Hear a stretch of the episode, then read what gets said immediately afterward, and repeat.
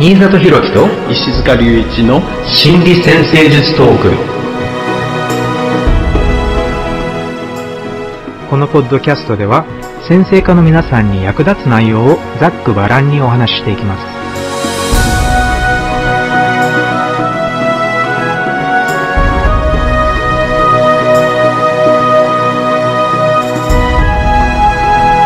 はい皆さんこんにちは。新里博樹ですこんにちは、石塚隆一です。よろしくお願いします。よろしくお願いします。はい、えー今回は、ハウスについて、もうちょっと一つ一つのハウスについて、もう少し深くお話ししていければということで、えーハウスシリーズの始まりになるんですが、始めを12ハウスから、1ハウスではなく12ハウスから始めてみようと思っています。はい。えーこの理由もまた結構あるんですけれども、まず、でも、12ハウスっていうと、昔から英語でセルフアンドゥーイング、つまり自滅のハウス、ね、自滅のハウスっていうなんかすごく物々しい題名のついたハウスなので、このハウスの意味についていろいろな、えー角度からちょっと考えていって、で、ね、ハウスシリーズのえー初めの回としたいと思います。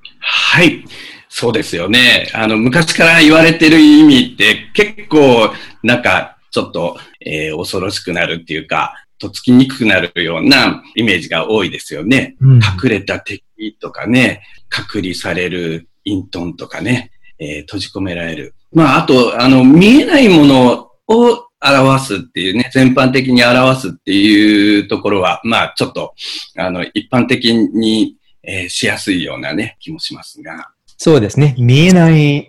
隠れた何かを表す。何かそういう、そういう意味がありますよね。はい。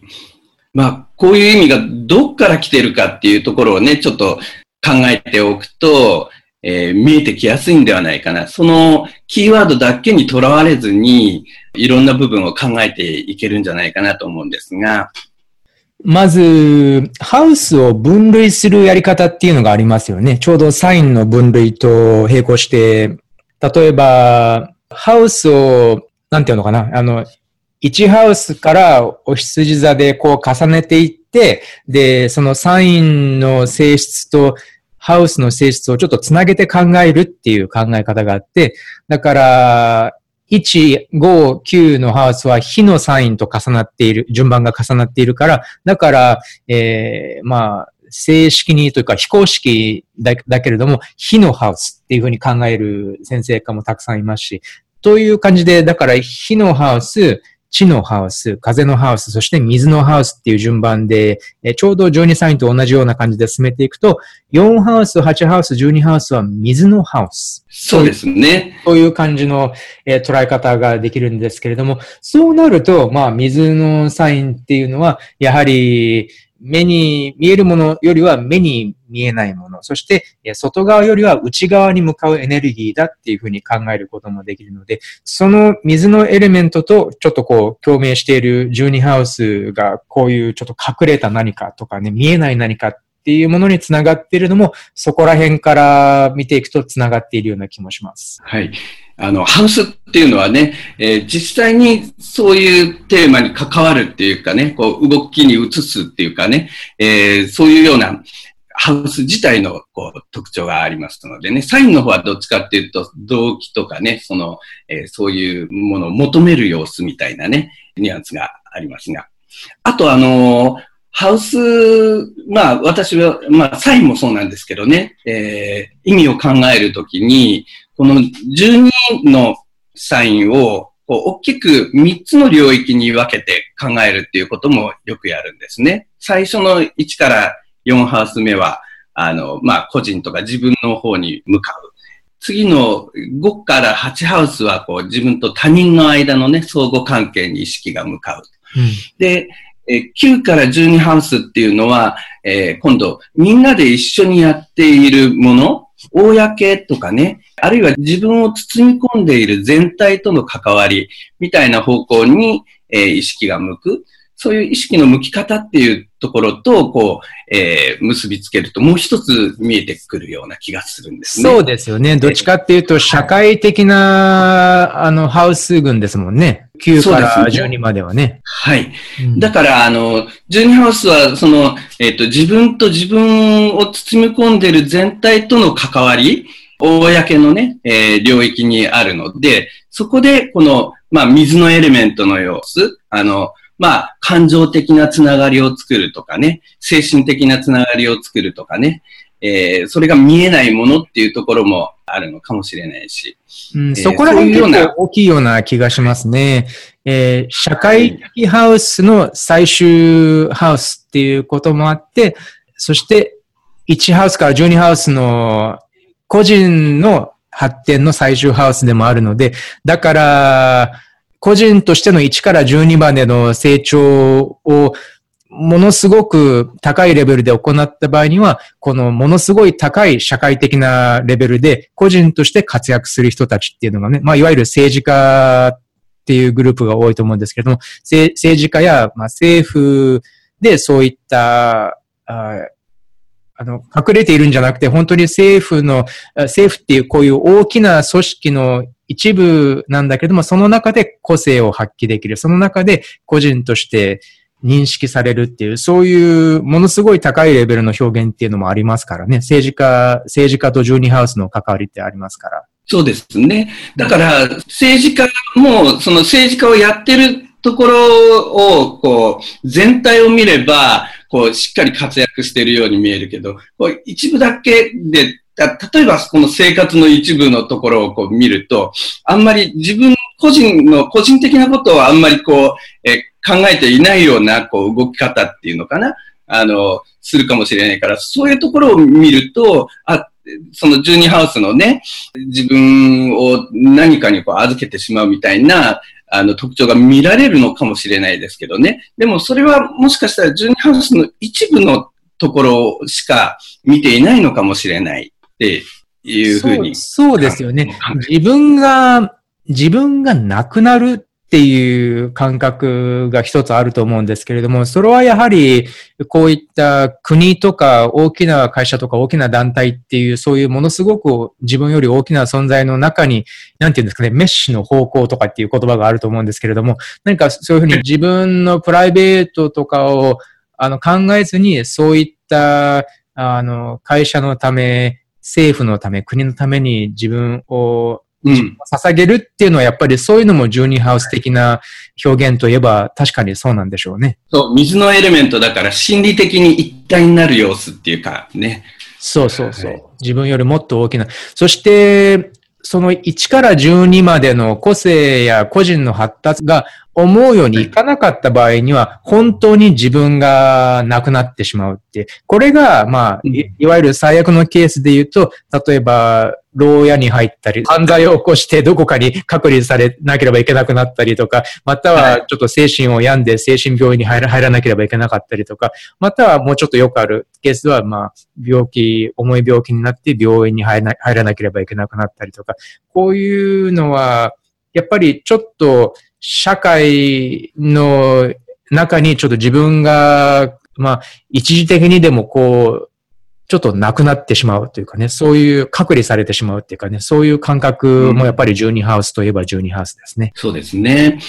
あの、あと、こう、ハウスの分類で言えば、ちょうどサインでいう活動不動柔軟にあたる、あの、 angular succedent、cadent っていう、えー、分類がありますよね。うん、この12ハウスは、 cadent の分類に入ります。だから、まあ、あの、柔軟サインってね、あの、まあ、状況によってこう変化するとか、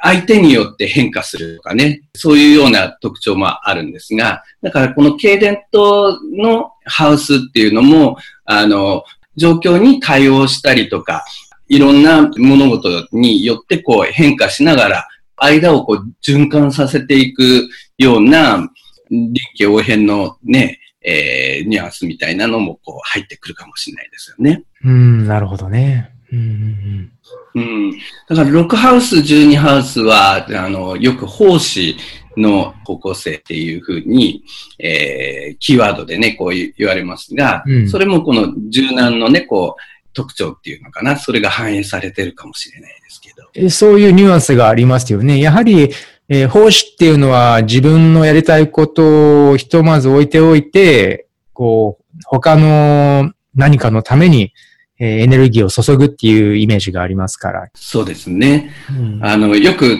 まあ、えー、自分が前に出ていくんじゃなくって、人々の背後でね、いろいろ援助して動くみたいな、そういう行動スタイル、よく12ハウスと結びつけられますよね。うん。あとは、結構、クリエイティブ関係の仕事をする人に12ハウスが活性化されている人たちが多いと思うんですが、やっぱり、やっぱりこれは自分の中から、見えないところから何かこう、クリエイティブなアイデアが湧いてくるっていう、そういうつながりを、え何か自分の中でイメージしている何かを、こう、自分の中から手に入れて、それを外に表現していくっていう、そういう意味合いも感じられると思います。はい。あの、このあたりは、サインとのこう対応を考えてもいいかもしれないですよね。あとはナチュラルルーラーもありですよね。サインとナチュラルルーラー。ねうん、はい。だから、この、魚座っていうのは、まあ、支配性は、えー、一応新しい支配性、可用性なので、うん、その可用性のね、えー、領域、いろんな、えー、イメージを扱ったりとかね、あの、多くの人々に共有できるような、えー、理想とかイメージとか、えー、まあ、心理的なね、理解とかね、そういうものにも関わりそうですね。だから、魚座とそして、まあ、12ハウスのナチュラルルーラーの海洋性、これらが意味する創造性の発揮っていうかね、やっぱりそういうのも、12ハウスをポジティブに考えたいって、あの、そういう、ね、はいはい。そう、そう思われているんだったら、やっぱりそれ、そこら辺はとても重要な要素だと思いますし、実際に、なんかアーティストとか、なんかこう芸術家とか音楽家とかのあの、ホロスコープとかを見ていっても、やっぱり12ハウスっていうのは重要であるっていうことが結構あります。はい。はい。あと、あの、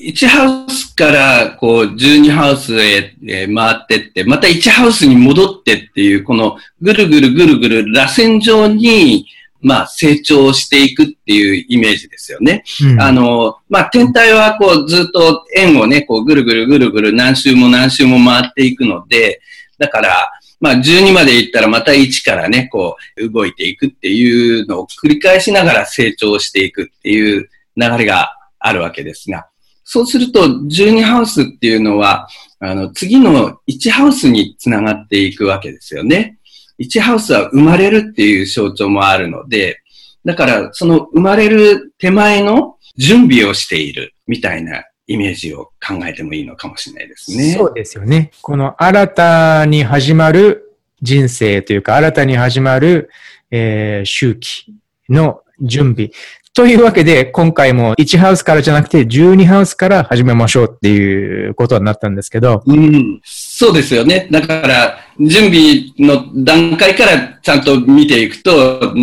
れがこう、つかみやすいっていうことですね。うん。で、この準備っていうのはすごく今の時代にもとてもなんかこう合っているような感覚がすると思うんですけれども、ほら結構いらなくなったものを捨てるっていう感覚があるじゃないですか。はいはいはい。で、うん、ああの、日本でほら断捨離ブームっていうのがあるでしょ？で、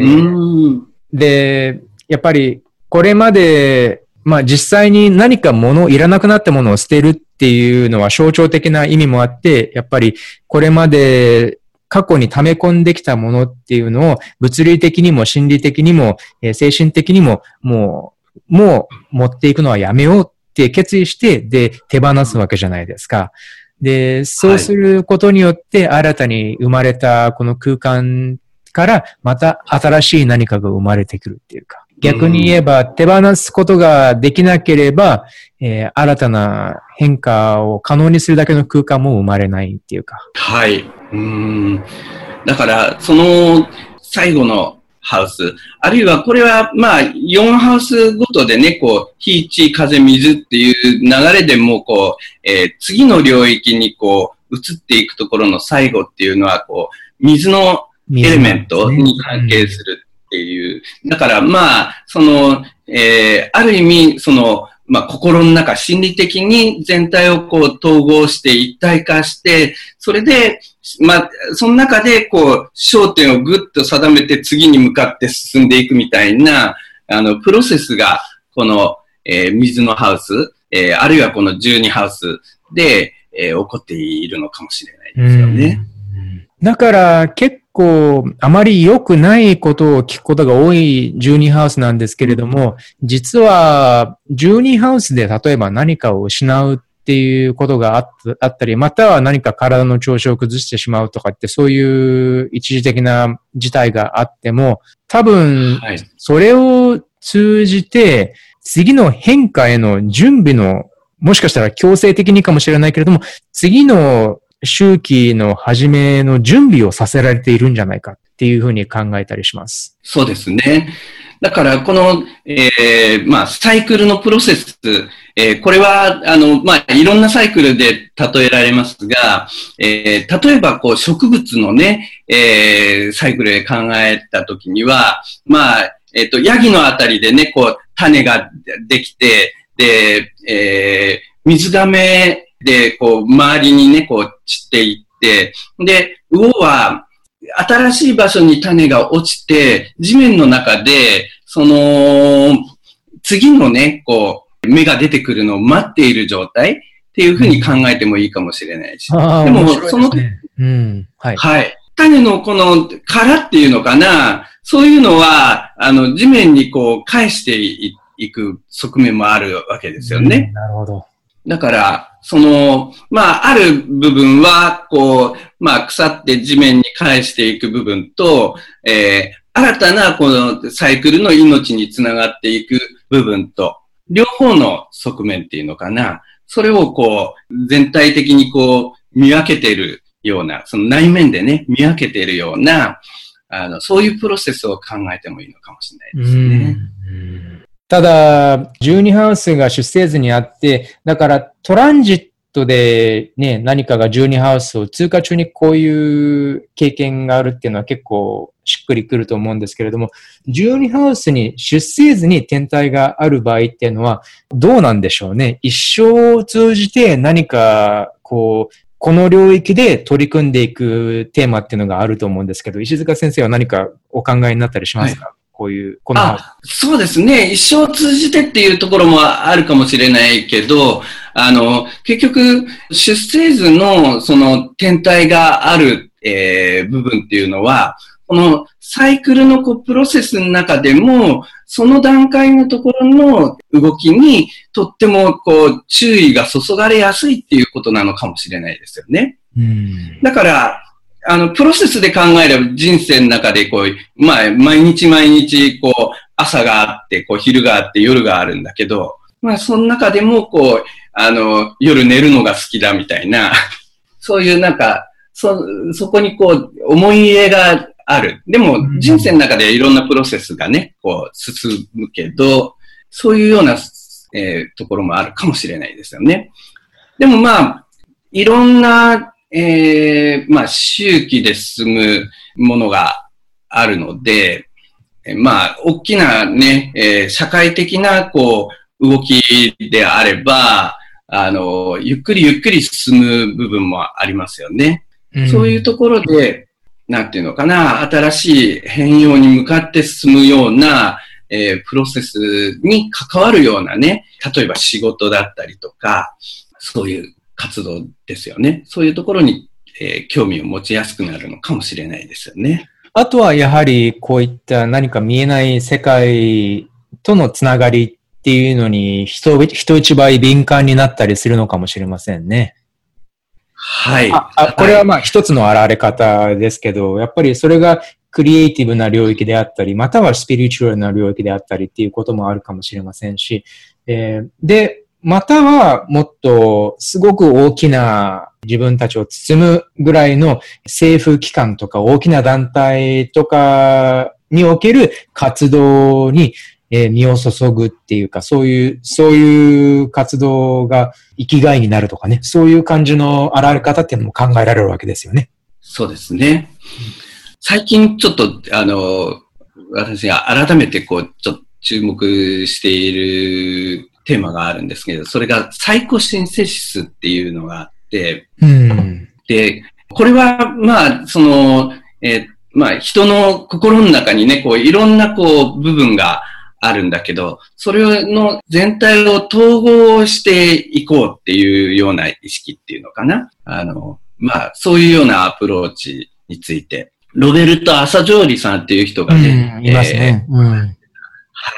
えー、アプローチなんですけどね。このサイコシンセシスの概念も、この、えー心の中の統合っていうのかな。それもこの12ハウスにとっても関係するんではないかなって気がするんですよね。そうですよね。魚座もそうですけど、これまで、えー12のハウス全部を見てきた意識が、うん。えー12ハウス的な、魚座的な意識だから、だからその他のハウスをみんな理解できるだけの、えーうん視野を持っているというか、共感を持っているっていうかね、そういう感じのあの意識がありますもんね。そうですね。だから、あの、まあ、その全体を統合していこうって、まあ、これは心の中を統合していこうっていうアプローチっていうのは、まあ、例えばこう、瞑想をするとかね、うんえーそういうのもこう、同じ方向に含まれるのかなっていう気もします、ね。やっぱり瞑想とか瞑想のリトリートとかっていうのは12ハウス的な活動ですもんね。そして、はい。ただその、そういった場所に行くっていうんじゃなくて、本当はそこで行っていることが、その自分の中の、えー隠れた部分に向き合って、そして自分のこういったいろんな部分と向き合っていく。だからやっぱりこういったサイコシンセシスっていう、まあ心理統合っていうんですかね。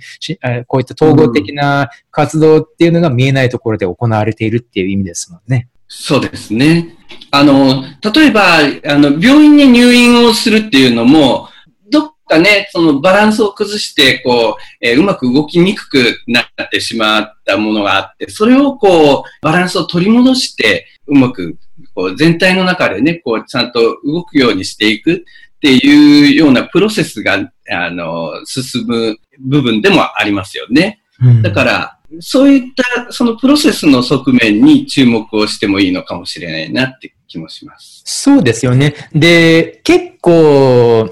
まあ、これは、あの、体を崩し、崩す人はみんながみんなこうって言っているわけじゃないんだけれども、あの、例えば、もう、まっしぐらに何か自分のエゴが求めているもののために、こう、頑張って働き続けて、だから、そこに集中しすぎていて、だから、例えば、病気とかっていうイベントが起こって、そこからこう、強制的に取り除かれない限り、その他の部分に全く目がいかなくなってしまう。っていうかね、そういう、あの、そういう経験をされた方も結構多いんじゃないかと思うんですけれども、だから、まあ、病気に限らず何かこう、ちょっとだから自分がこう、まっしぐらに進んでいる状態から、こう、無理やり、なんか持ち上げられて、他の場所にポンって移されて、で、そこで、しばらくちょっと置いてきぼりにされて、えー自分と向き合わざるを得なくなるとかね。そういった感じの、えー感覚もやっぱり12ハウス的といえば12ハウス的だなって思います。そうですね。だから、まあ、それは、例えば、こう、その、サイコシンセシスのね、こう、概念では、心の中のいろいろな部分っていうのを、サブパーソナリティっていうふうな呼び方をしているんですが、その人間っていうのは、こう、いろんな活動をするときに、そのサブパーソナリティに、こう、入っていって、こう、いろんな活動していくみたいなね。それで、まあ、場面場面によって、こう、まあ、批判的な人物像みたいなのが出てきたりとか、より、こう、いろんなことを許しやすい人物像がこう出てきたりとか、そういうのがあるわけなんですが、その、えっと、サブパーソナリティの中にこう入って、そこの意識で感じていると、その、まあ、全体の中で何が起こってるかよくわからないから、その全体の統合のバランスをこう変えようとね、えー、いう動きが、こう、後ろの方で起こった時に、あたかも、その、いきなりね、自分の今やってるところを止められて、その、全体の方に引き戻されてしまうように感じるのかもしれないですよね。うん。だから、もしかしたら、こういった、なんで今こんなことが起こるのっていうようなイベントももしかしたら自分の意識していない部分の自分から、こう、助け舟が出てきたのかもしれないっていうふうに考えることもできるわけですよね。はい。あと、このジュニハウス考えるときに、えっとね、ハワード・サスポータスの言葉だったと思うんだけど、ロックハウスとジュニハウスをね、こう対比させて、体と心のバランスを取るみたいな言い方をしてたのが、まあ、とっても印象的なのがあるんですけどね。ロックハウスもこう、まあ、毎日毎日日々のこう、活動のそのバランスを取っていくことに、まあ、健康をね、維持していくことにこう関わるけど、その、ジュニーハウスは、まあ、そのオポジションで心の部分でね、こう、日々のバランスを取っていくみたいな、そういうイメージを、もう参考になるかなっていう気もなるほどね。なんか最高シンセスに対して、こう、なんか逆に今度は物理的な、肉体的なことのケアっていうのがログハウスっていう、そういうふうな対比の仕方も面白いですよね。はい。はいはい。なるほど。なので、まあ結構だから、ポジティブな12ハウス的な経験っていうのを今こういうふうに考えてきているんですけれども、心理先生術で言うと、でも、やっぱり12ハウスに天体があるっていうことは、やはり何かそういうニュアンスがありますよね。何らかの形で自分の意識していない何かと向き合わざるを得なくなるっていうか、なんかそういうニュアンスがあると思うんです。はい。その向き合うことがテーマになっているっていうことですよね。っていう感じじゃないかなって思うんですけどね。で、はいえー、それに向き合う方向性が、えー、掴むことができれば、例えばね、まあ、瞑想だったら瞑想かもしれないし、もしかしたら、えー、西洋だと結構、ほら、宗教的な経験っていうのが重要であることもあるし、または、あの芸術家とかだったら、まあ、クリエイティブな活動を通じて、そういった方向に向き合うのかもしれないけど、そういった何かポジティブな形で自分の見えない部分と向き合えなかったら、その見えない部分が、こう、見て欲しくって、いろいろ何か問題を起こすかもしれないっていうのもさっきのサブパーソナリティじゃないですけど、なんかそういう、そういう何かトラブルが起こり始めるっていうのも、あの、考えられる話で。となると、その、自分が今心のケアをしていない部分から、こう、何かしらちょっと、えー、問題が起こるっていう、なんかそ、そういう考え方もできると思うんです。そうですね。あの、えー、私はこの先生術の象徴を考えるときに、全体、12ハウスだったら12ハウスの全体が、どの次元の全体と焦点を合わせて動いているのかなっていうところを考えるとね、また実際に適用させるときに、こう、えー、見えやすくなってくると思っているんですが、それは例えば、その人間って、その自分を包んでいる、えー、全体と、えー、やり取りするときに、その包んでいる全体が一番重要になるのが、家族のね、集団っていう時もあれば、あの、会社の人間関係っていうような時もある。うん、あるいは、まあ、地域なり、国とかの社会とかね、あるいは世界っていうところがポイントになる場合もあるし、まあ、心理的にはね、宇宙全体みたいな、あの、それこそスピリチュアルのね、こう、えー、話になると、そういう次元になっていくこともあるかもしれないですが、でも、どこが自分のテーマなのかなっていうところも意識しながら、そこの部分で何が起こってるんだろうっていうのを、こう、しっかりね、見ていくことも重要なのかなって気がするんですね。どの次元で発揮すべき自分がいるのかっていうことですかね。そうですね。それを見出していく必要があるっていうか。はい。うん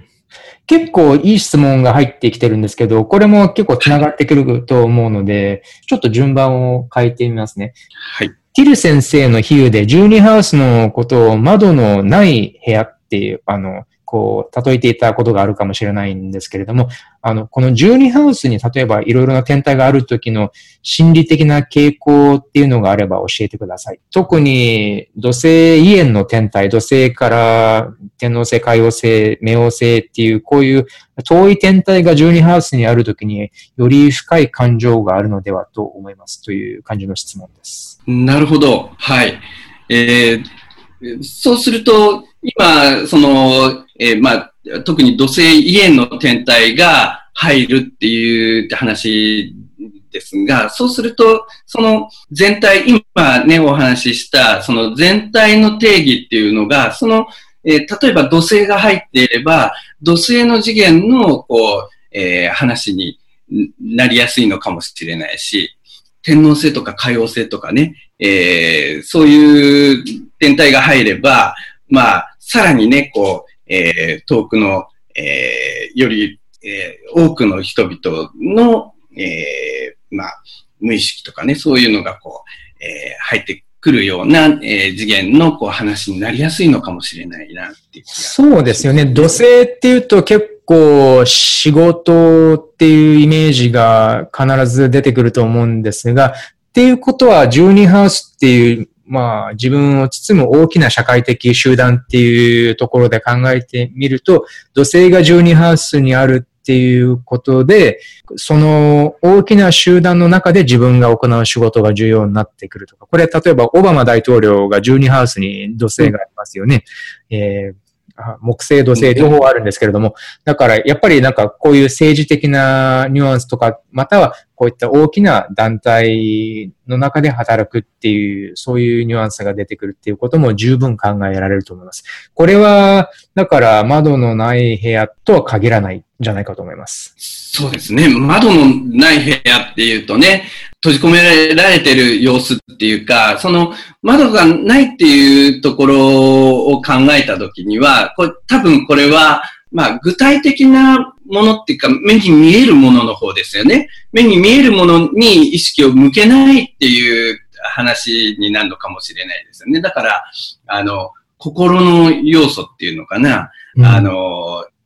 そういう、まあ、心理的な要素。それは、ものが見えていると、まあ、認識できにくい部分なのかもしれないですよね。まあ、それは、それはすごく深い、深い捉え方ですね。窓のない部屋。はい、うん、窓のない部屋ね。だから、あの、いつも実際には一緒に働いているはずなんですけど、目に見える部分と目に見えない部分って重なって働いているんだけど、だから、普通の、こう、生活の中でも十分に、その、えー、目に見えないものとね、えー、関わって、意識して関わっていくことはできるわけなんだけど、その目に見えるものを遮断した方が、そういう目に見えないものを意識しやすくなるっていうところがあるかもしれないですよね。だから、12ハウス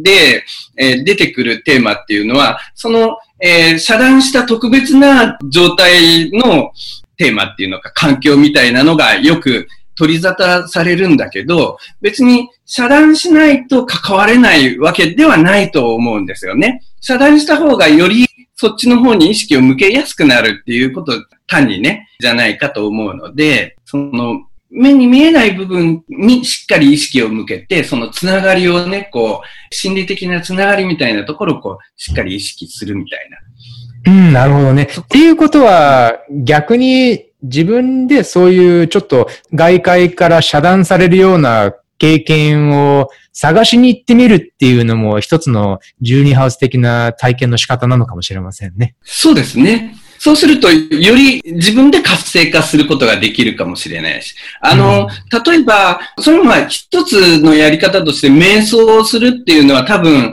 そういう、あの、自分自身で意識的に見えないところに意識を向けるっていうことだと思うんですけど、例えば、瞑想しながら、そういうのとこう、えー、つ、つながったりとか、えー、意識を向けることに慣れていくと、別に特別な状態にしなくても、いつもそういうところに、を気にすることができるっていうか、意識化することができるかもしれないし、そういうふうになっていけば、普通の、こう、活動で全然構わないじゃないですか。特別な場所を12ハウスとする必要なくって、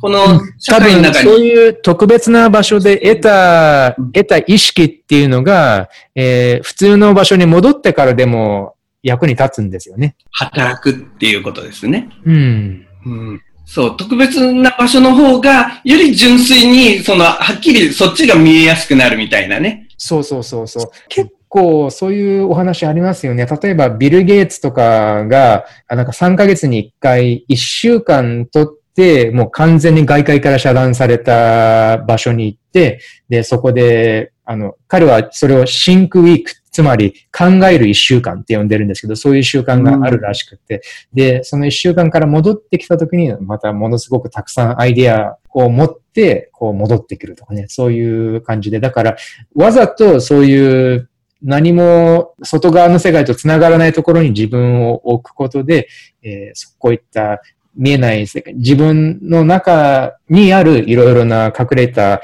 あのアイデアとかっていうのをこう、しっかりと受け入れるっていうのは、こういうのは素敵だと思います。うん。あ、クリエイティブですよね。とっても。それで思い出したんですが、あの、開放性の象徴と、えー、とっても重なる部分だと思うんですけど、うん、開放性ってやっぱり見えないものに関わるっていうことなんだけど、それと同時にこう映像にも関わるじゃないですか。あの、うん、よく、あの、比喩として、考えるときにね、私がよく使うのが、あの、パラパラ漫画なんですよね。うん、パラパラ漫画って、動きが少しずつ変わったものが、こう、次から次へと、こう、見せられて、あたかも滑らかに動いているように見えるっていう、その、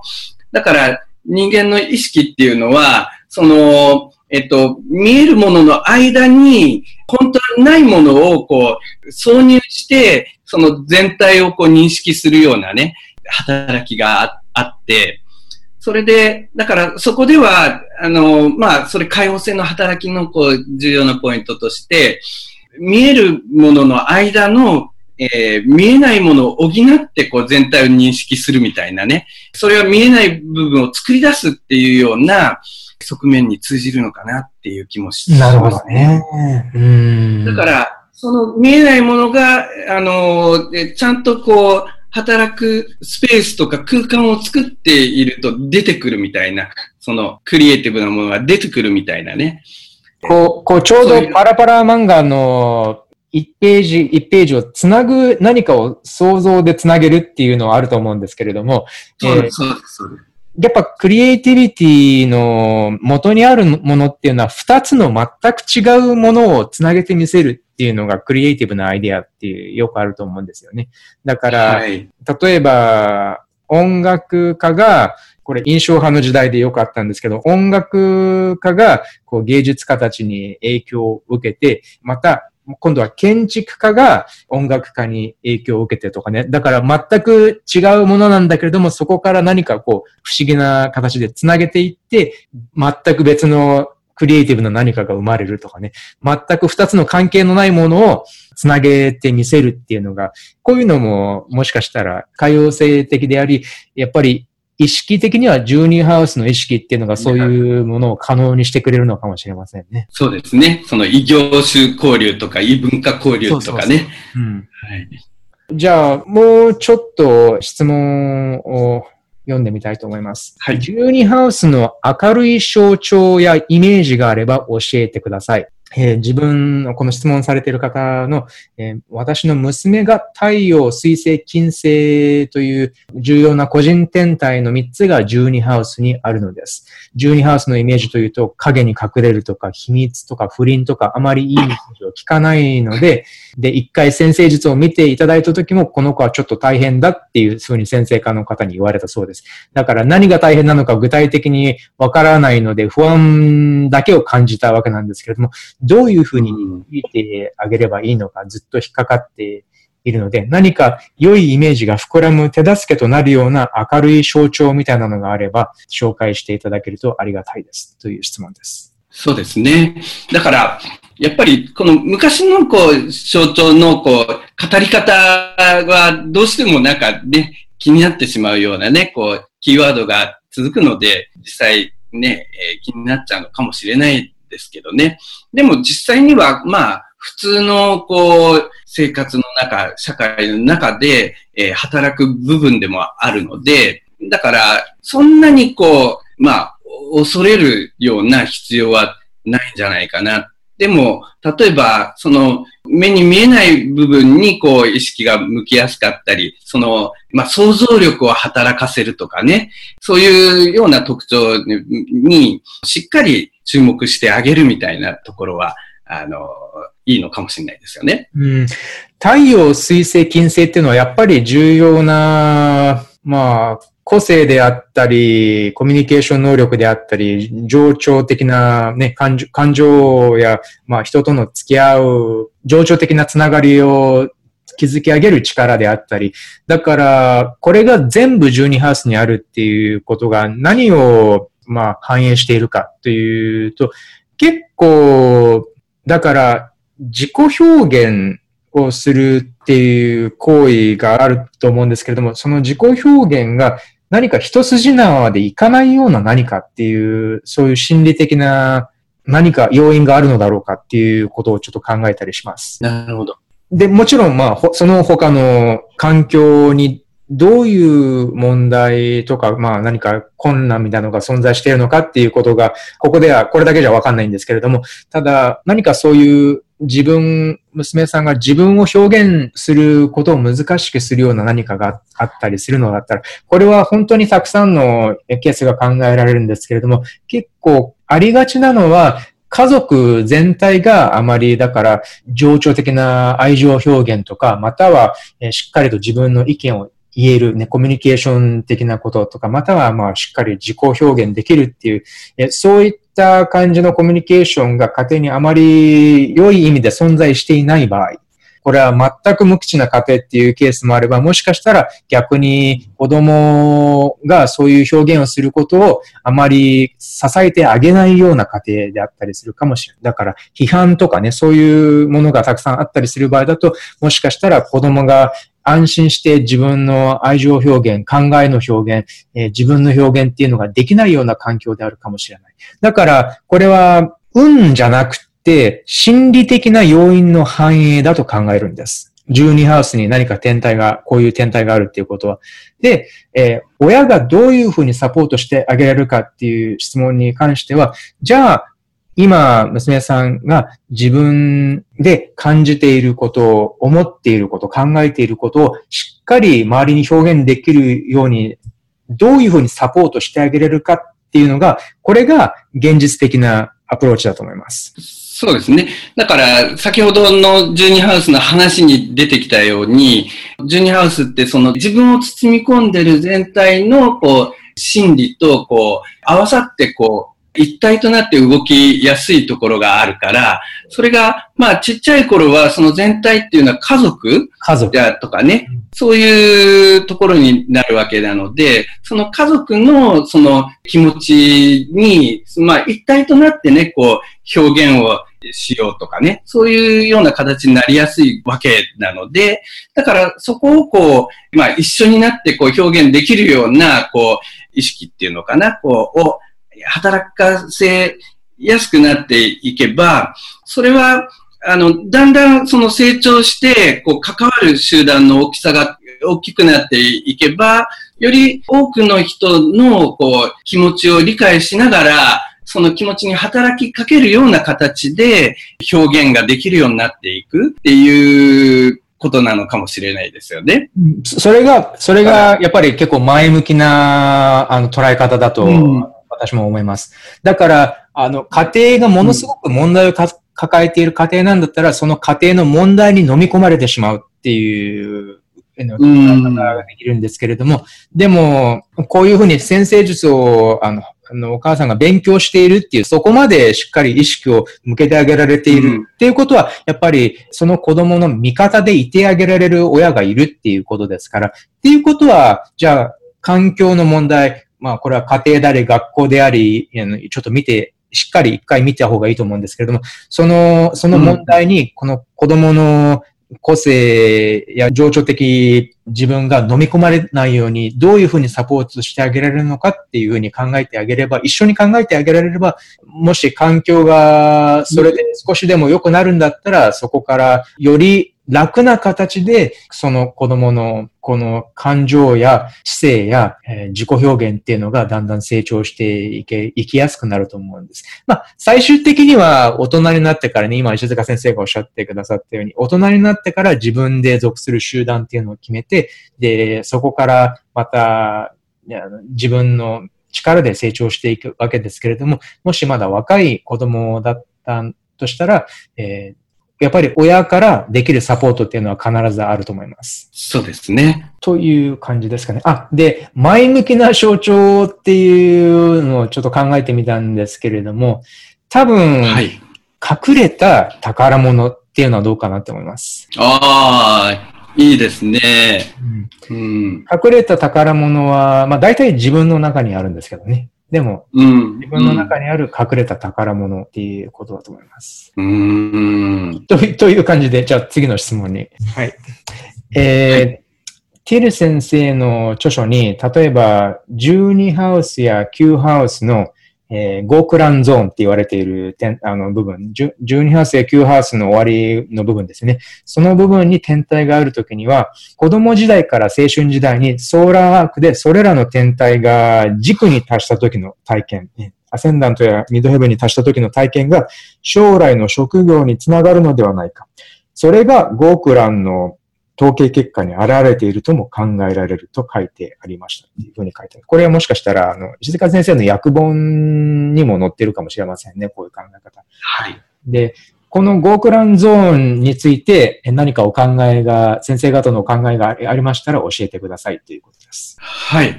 あ、でもちょっと説明した方がいいかもしれませんね、これ、ゴークランゾーンについて。そうですね。ゴークランが東京を取った時には、だからまあ、ハウスに関連させてね、こう、ある種類の職業、まあ、スポーツ選手だったらスポーツ選手とか、あの、政治家とかね、そういう職業の中で、まあ、顕著に活躍している人たちの、こう、ホロスコープの配置っていうのかな、まあ、ハウス上での配置を、まあ、統計で取ってみたら、あの、僕らは最初は、その、えー、先生術が働かないことをこう、証明するために、統計を取って確かめようってやるんですけど、結局、そこで、あの、やっぱり、その先生術にこう対応するような、まあ、統計的な偏りがちょっと出てきたっていう話なんですよね。で、その偏りが、あの、実際先生術で考えれば、例えばアセンダントとか MC のポイント自体がその人を表す考え方をするので、そこに重なってた方が先生術的にはこう合ってるかもしれないんだけど、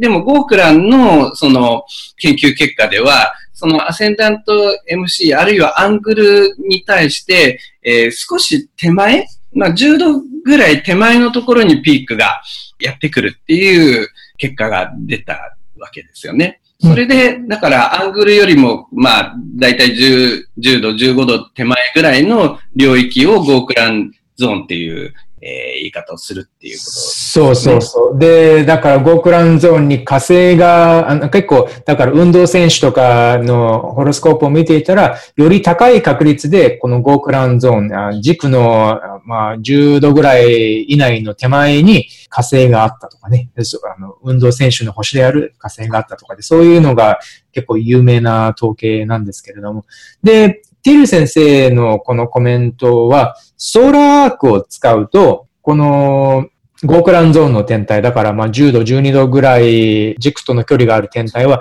ていうことは10歳、12歳ぐらいの時に、まあ大体1年約1度で、ソーラーアークでその天体が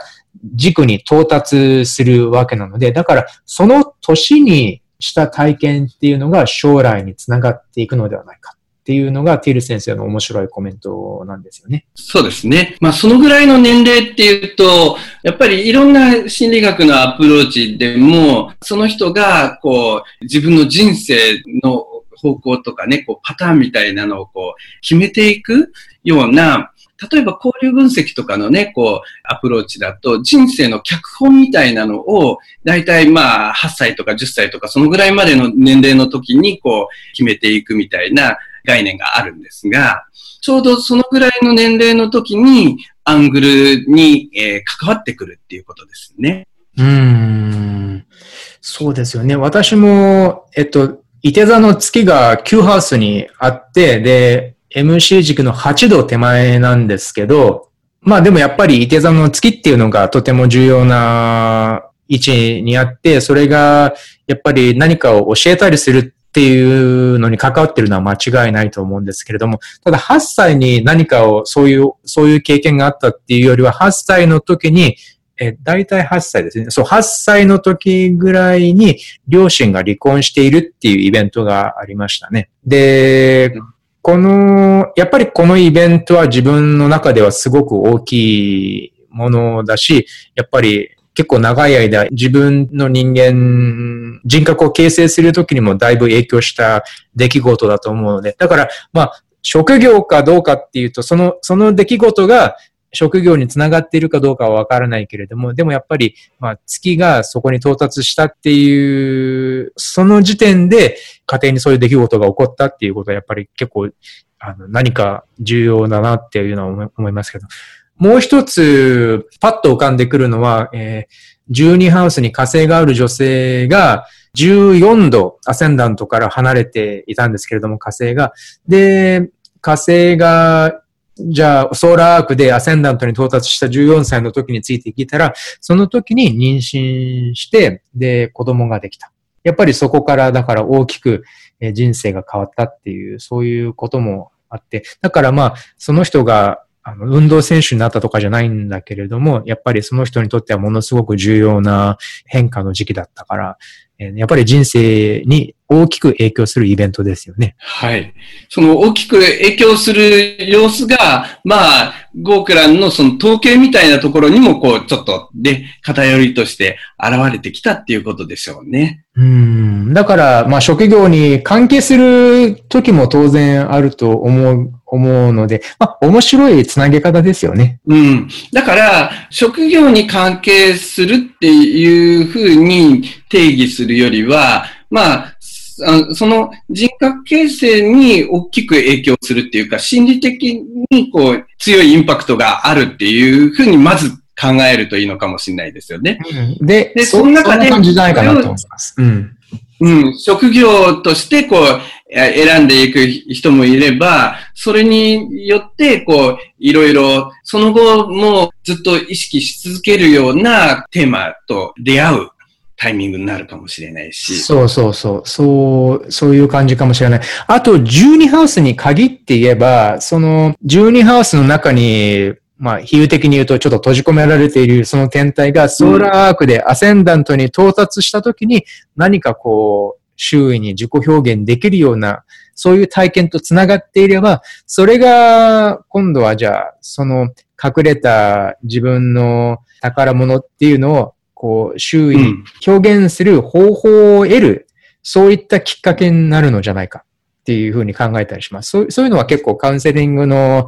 中でこの時の体験って何か覚えていますかって言ったら結構そういうヒットはあります。やっぱり、あ、こういう体験がありましたって。あ、じゃあその体験ってすごく重要ですよねとかってね。例えば何か学校で、えー、演劇部になってで演劇に出てた年とかね。なんかそういう、そういう感じの体験とかも聞いたことありますけれども。だから、そういうポジティブな体験っていうのが、その住人ハウスの天体に関して感じられると、そこからの、これまあまあ先生術カウンセリングの話ですけど、そこからのカウンセリングを行うときの、クライアントが自分自身で持っている強みとか、何か財産になるわけですよね。その、その良い経験が。そうですね。だから、あの、ソーラークで12ハウスの天体が、こう、アセンダントに出てくる時っていうのは、それは積極的に働く場合もあるし、その消極的に働く場合もあるし、だからいつもこう、えー、表現しにくいものが、ある意味、その時にこう、えー、改めて表現しようと試みるかもしれないんだけど、そこで、えっ、と、うまく表現できればポジティブな体験になるだろうし、うんそこであの表現できにくいと、あ、やっぱり表現できにくいんだって強く印象づけるタイミングになる可能性もあるわけうんですよね。なるほどね。うん。だから、そこでの、どちらにしてもそこでの体験の印象をしっかり振り返って、あの、もし必要であればリフレーミングをしていくうんと、いろいろね、こう、有効なヒントになるものを得られるんじゃない？そうですね。その、もしうまくいかなかった場合に、今度はじゃあ逆にそのソーラーアークでその天体が軸に到達した時の経験がトラウマになってたりしたら、やっぱりそれを、まあ、リフレーミングであったり、何らかのカウンセリングの技法で、それを、じゃあどういうふうに良くない体験っていうのをこう手放していくかっていうか、そういう感じで、こういうのもやっぱりとてもポジティブな先生術の使い方だと思います。そうですね。という感じです。だから、まあ割と答えになっているかどうかわかんないですけども、結構ゴークランゾーンについての、えー心理先生家としてのあの捉え方としては割と参考になるんじゃないかと思います。そうですね。はい。えーと、そうですね。なので結構いろいろな角度から心理先生術における12ハウスについて、えー見ていくことができたんじゃないかと思います。はい。いくつかね、こう、ヌール・ティル先生のね、こう、本の中にも、こう、12ハウスのね、こう、ポイントとして挙げられているので、この辺の概念も結構参考になるものはありますよね。えー例えば、12ハウスに金星があるときに隠れた美意識っていうね、こう、キーワードを使ったりする。うん。あるいは、12ハウスに月がある場合、コンサルタントの立場とかね、そういう言い方もあるし。結構いろいろありますよね。なんかまだまだあるん、ああるんですけれども、でもおすすめは、この心理先生術にですね、あの、石塚先に生が訳された心理先生術2の終わりの方ですよね。えっと、第5章ですね。で、12ハウスのお話が結構ありますよね。はい。第5章に、えっ、と、まあ、ハウスごとにね、えー、まあ、いろんな配置についての、こう、ヒントが書かれている部分がありますね。あれはものすごく、こう、洞察に満ちているので、やっぱり、えーぜひ読んでいただきたいと思います。はい。はい。という感じですかね、今回は。はい。では、えーいかがでしたでしょうか？皆さん、えー皆さんの出生図の中に12ハウスがある場合には、えー今回お話ししたようなイメージからまたちょっといろいろ捉えていくと、また新たな洞察が生まれてくるかもしれませんね。そうですね。えっ、と、もともとちょっとね、こう、印象がね、まあ、怖いっていうかね、そういうのもあるけど、でも何かね、うまく動かすヒントが得られればなと思います。はい。ありがとうございました。どうもありがとうございました。